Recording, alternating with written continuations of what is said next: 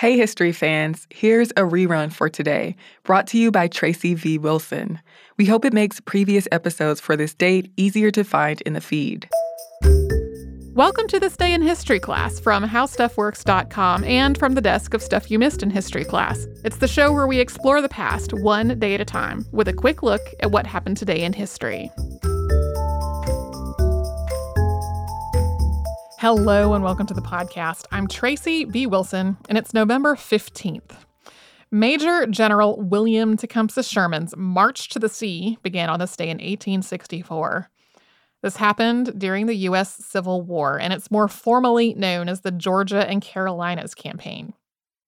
The Union Army had captured Atlanta in September and had removed its civilian population with the intent of keeping Atlanta as a strictly military base. It had also, though, destroyed factories and railroads and buildings, basically anything that might be useful to the Confederacy.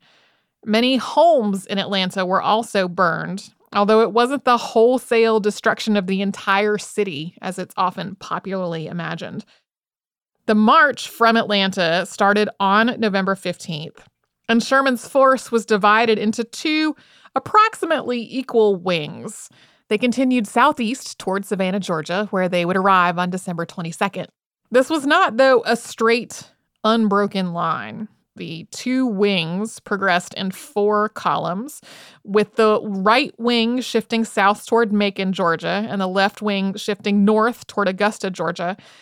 This was to make it seem as though maybe those cities were the real objective, but both columns shifted once again and bypassed both cities.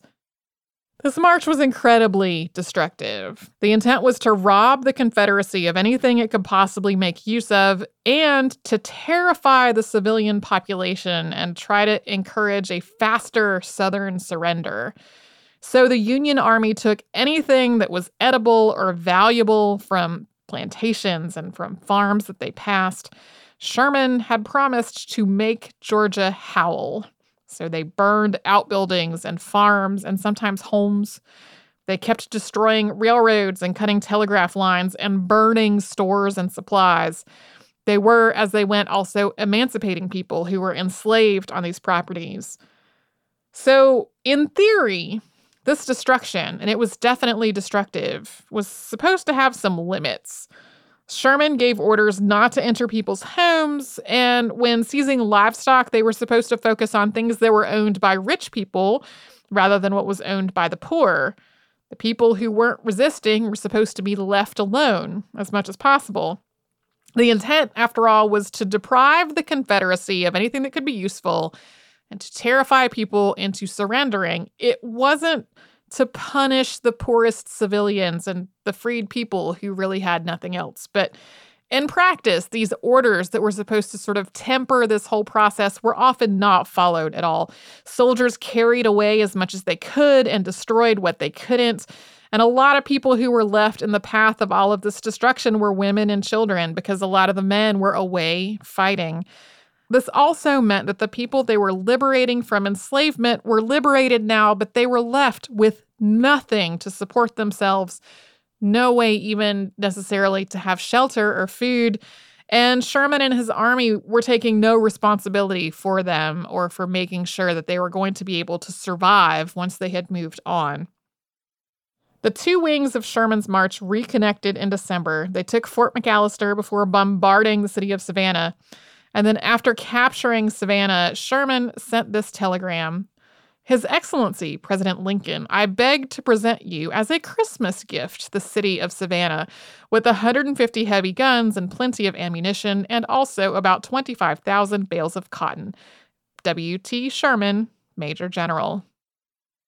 The destruction in all of this was massive. The Union Army lost fewer than 2,000 of the 60,000 men that it left Atlanta with over this more than a month of the campaign. And it was also disastrous for Southern morale, as it was intended to be, especially for the civilians who had thought that the Confederate Army would protect them and instead had no protection. Sherman estimated that the march through Georgia caused about $100 million worth of destruction. And then the following year, they turned north toward the Carolinas, and that march probably also did an equal amount of damage through the Carolinas. After the war, Sherman's march became part of the lost cause propaganda that reframed the Confederacy's role in the war as a noble and heroic but doomed struggle to preserve a genteel way of life. It even appeared in the 1915 Birth of a Nation and then was later part of Nazi propaganda. Thanks to Christopher Hasiotis for his research work on today's podcast, and thanks to Casey Pegram and Chandler Mays for their audio work on the show. You can subscribe to this day in history class on Apple Podcasts, Google Podcasts, and wherever else you get your podcasts. And you can tune in tomorrow for a battle that led to the end of an empire.